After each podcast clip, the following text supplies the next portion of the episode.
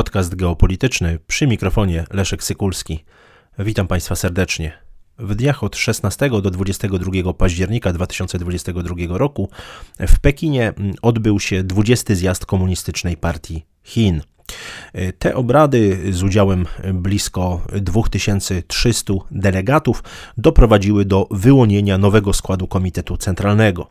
Jest to formalnie najważniejszy organ Komunistycznej Partii Chin a kadencja mm, Komitetu Centralnego wynosi 5 lat. Niewątpliwie była to historyczna chwila. Warto zwrócić uwagę na przede wszystkim fakt, że 20 zjazd Komunistycznej Partii Chin wybrał na trzecią kadencję sekretarza generalnego Xi Jinpinga. To jest znaczące wydarzenie, to odejście od e, tej dotychczasowej tradycji, zgodnie z którą urzędowano maksymalnie dwie kadencje, e, właśnie na stanowisku sekretarza generalnego KPH. Od czasów rewolucji kulturalnej i rządów y, Mao Zedonga, no, nikt nie był y, u, władzy dłużej w Chinach niż y, przez dekadę. No, ten zakończony 22 października zjazd mm, odszedł od tej tradycji i to jest niewątpliwie e, bardzo istotne. E, Xi Jinping dalej będzie stał na czele e, Centralnej Komisji Wojskowej, to znaczy, że oprócz tej władzy politycznej będzie także skupiał władzę wojskową i to czyni go absolutnie numerem jeden w Chińskiej Republice Ludowej. Y, ponadto najważniejszy organ władzy w Komunistycznej Partii Chin, czyli liczący siedmiu członków Komitet Stały Biura Politycznego, będzie się w całości składał z najważniejszych współpracowników Xi. Y, I warto przyjrzeć się temu komitetowi stałemu, zobaczyć, kto do niego wszedł.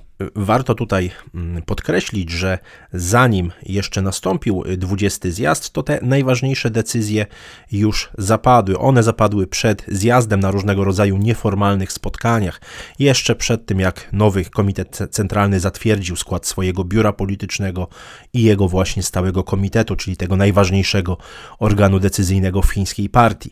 Myślę, że zanim sobie omówimy skład nowego komitetu stałego, warto także mm, podkreślić i wymienić y, te osoby, które, których zabrakło w nowym Komitecie Centralnym Komunistycznej Partii Chin. No niewątpliwie mm, trzeba zacząć tutaj od premiera Chin, Li Keqiang. E, to jest człowiek, który był uznawany za promotora reform gospodarczych e, i nie znalazł się na zatwierdzonej liście członków Komitetu Centralnego. No, prawdopodobnie oznacza to, że odejdzie na emeryturę. W składzie Komitetu Centralnego zabrakło także trzech innych najwyższej rangi dygnitarzy, w tym przewodniczącego parlamentu Li y, Jianshu, szefa organu doradczego rządu y, Chińskiej Republiki Ludowej y, Wan Yanga i wicepremiera Han Zhenga. Tak, to oczywiście wynika z tej listy, która, mm, którą opublikowała Państwowa Agencja Xinhua. Odejście tych czterech dotychczasowych członków Stałego Komitetu Biura Politycznego, podkreślę jeszcze raz, najwyższego organu decyzyjnego w partii, faktycznie w całych Chinach, Dodatkowo wzmacnia pozycję sekretarza generalnego Xi Jinpinga. I myślę, że tutaj bez dwóch zdań można go uznać za najpotężniejszego chińskiego przywódcę, przywódcę od czasów Mao Zedonga.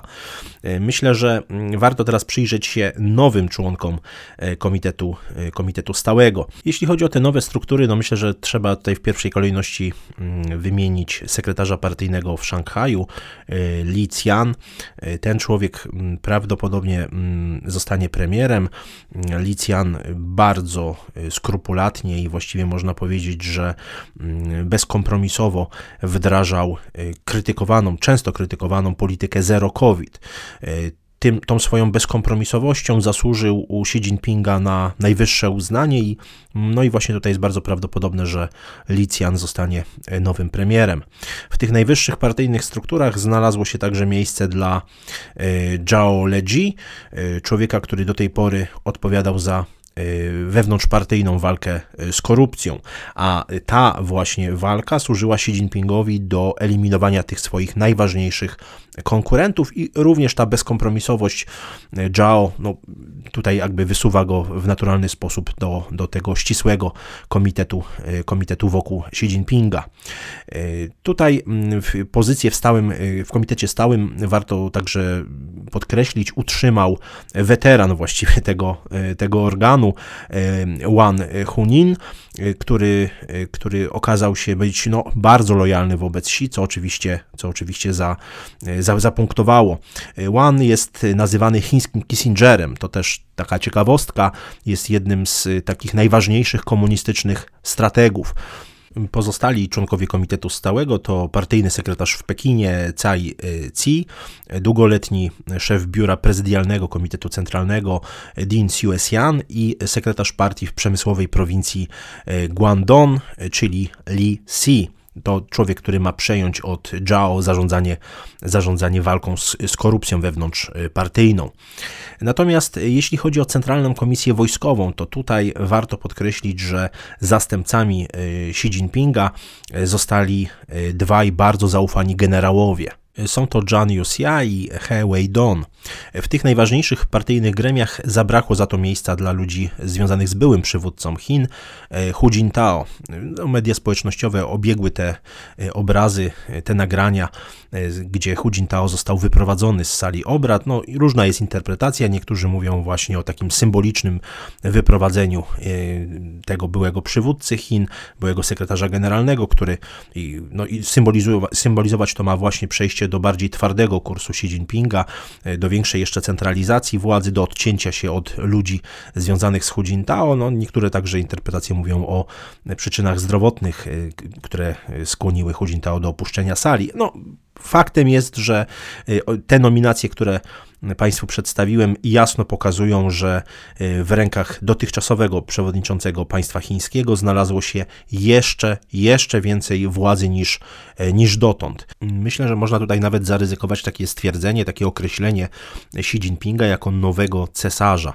Zdecydowanie to wzmocnienie władzy wewnętrznej, konsolidacja władzy wewnętrznej będzie miało także swój wymiar geopolityczny. Jeśli przyjrzymy się wypowiedzi, przemówieniu Xi Jinpinga które inaugurowało 20 zjazd, mm, przemawiał przecież blisko dwie godziny, to jest tam sporo mm, informacji na temat kierunków, wektorów geopolitycznych Chińskiej Republiki Ludowej w najbliższych latach. Myślę, że warto podkreślić to, że Xi Jinping bardzo mocno wyartykułował sprzeciw wobec wszelkim formom e, hegemonizmu czy też polityki siły, mentalności zimnej wojny e, i ingerencji wewnętrzne sprawy innych Y, państw. Tutaj mówił innymi o tych podwójnych standardach. Y, no, to wszystko oczywiście odnosi się do polityki amerykańskiej i widać, że Chiny bardzo mocno akcentują swój sprzeciw wobec liberalnej hegemonii Stanów Zjednoczonych.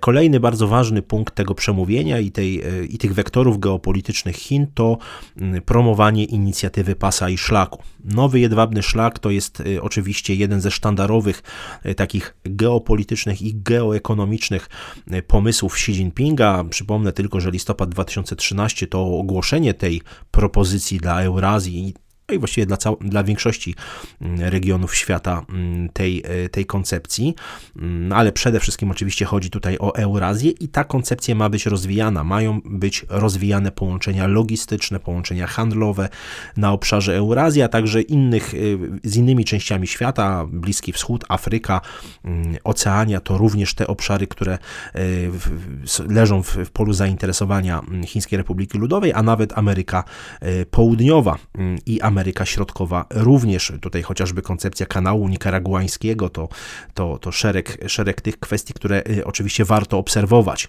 Chiny mają wzmacniać solidarność i współpracę y, z krajami rozwijającymi się. Tutaj bardzo mm, mocno i dobitnie mm, tak naprawdę Xi Jinping y, podkreślał te, te kwestie. Widać, że Chiny bardzo mocno są zainteresowane w rozwoju z krajami trzeciego świata. No, widać to doskonale po inwestycjach w Afryce, w większości właściwie państw e, afrykańskich. Mm, Chiny chcą dalej promować globalizację, ale oczywiście nie na, nie na tych warunkach, które proponują Stany Zjednoczone. No i wreszcie sprawa, mm, sprawa chyba najistotniejsza z punktu widzenia bezpieczeństwa międzynarodowego, czyli kwestia rozwiązania e, rozwiązania problemu Tajwanu. E, Xi Jinping jasno, dobitnie, bardzo twardo zaakcentował, że Tajwan to jest sprawa chińska, wewnątrzchińska. Mm, podkreślał, że dąży do pokojowego zjednoczenia z Tajwanem, ale, ale podkreślam, nie jest wykluczone użycie siły. I to jest bardzo jasne przesłanie, jasne postawienie granic sprzeciw wobec ingerencji Stanów Zjednoczonych i ich sojuszników w wewnętrzne sprawy Chin.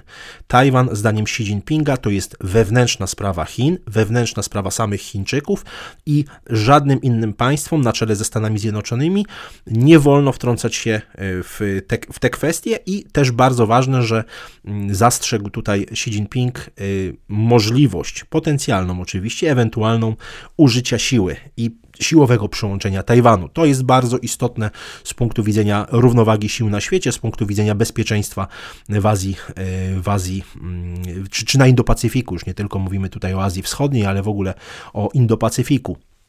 Natomiast inne e, kwestie, o których, o których wspominał Xi Jinping w tym swoim e, przemówieniu, to myślę, że, że, że warto tutaj e, zwrócić uwagę na kwestię zwiększenia popytu wewnętrznego, jeśli chodzi o zwiększenie odporności i bezpieczeństwa łańcuchów dostaw. Zresztą ta kwestia ściśle wiąże się z koncepcją jednego pasa, jednego, jednego szlaku. Była także mowa o strategii walki z pandemią COVID i, i ona została przez Xi Jinpinga po pochwalona jako skuteczna w ochronie zdrowia.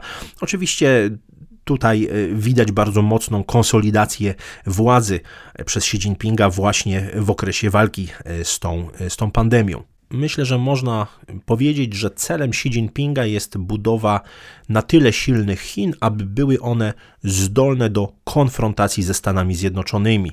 Xi Jinping jasno dał do zrozumienia, że nadrzędnym celem dla niego, dla, mm, dla Komitetu Centralnego mm, Komunistycznej Partii Chin jest przywrócenie e, Chin na pozycję globalnego mocarstwa, równorzędnego ze Stanami Zjednoczonymi. Tutaj jasno zostało wyartykułowane, że Chiny nie zgadzają się na amerykański ład międzynarodowy, na amerykańską hegemonię, na ingerowanie w wewnętrzne sprawy innych państw, na e, tę liberalną hegemonię na świecie. W ciągu ostatnich lat, w ciągu ostatniej dekady Xi Jinping bardzo mocno odrzucał krytykę Zachodu, tę, tę krytykę, która no, uderzała w, w, w kwestie związane z bezpieczeństwem Chińskiej Republiki Ludowej, te zarzuty o militaryzację Morza Południowochińskiego chociażby, czy rozwi- rozwój mm, tego wszechobecnego systemu elektronicznej inwigilacji, represje wobec mm, Ujgurów mm, w Xinjiangu, czy ograniczanie autonomii Hongkongu. To wszystko Xi Jinping bardzo bardzo mocno odrzucał i y, nawoływał zresztą przez ostatnią dekadę i myślę, że będzie to kontynuowane, y, jeśli chodzi o technologiczną samowystarczalność. I, y, no i myślę, że w naj, ciągu najbliższych pięciu lat możemy spodziewać się tego, że Chiny pod wodzą Xi Jinpinga będą bardzo mocno rozwijały wszelkiego rodzaju środki, które mają na celu zmniejszenie wpływu ewentualnych zachodnich sankcji na Chińską Republikę Ludową. To, co się dzieje obecnie na Ukrainie i te sankcje wprowadzone przez kolektywny Zachód wobec Rosji to także bardzo ważne doświadczenie dla mm, elity Chińskiej Republiki Ludowej. Moim zdaniem w, najbliższych, y, w najbliższym czasie możemy spodziewać się zaostrzenia retoryki wobec, wobec Tajwanu i mm, ta wewnętrzna konsolidacja władzy wobec, wokół, wokół Xi niewątpliwie y, pokazuje, że Chiny będą y, aspirowały do pozycji globalnego mocarstwa. Dziękuję Państwu za uwagę.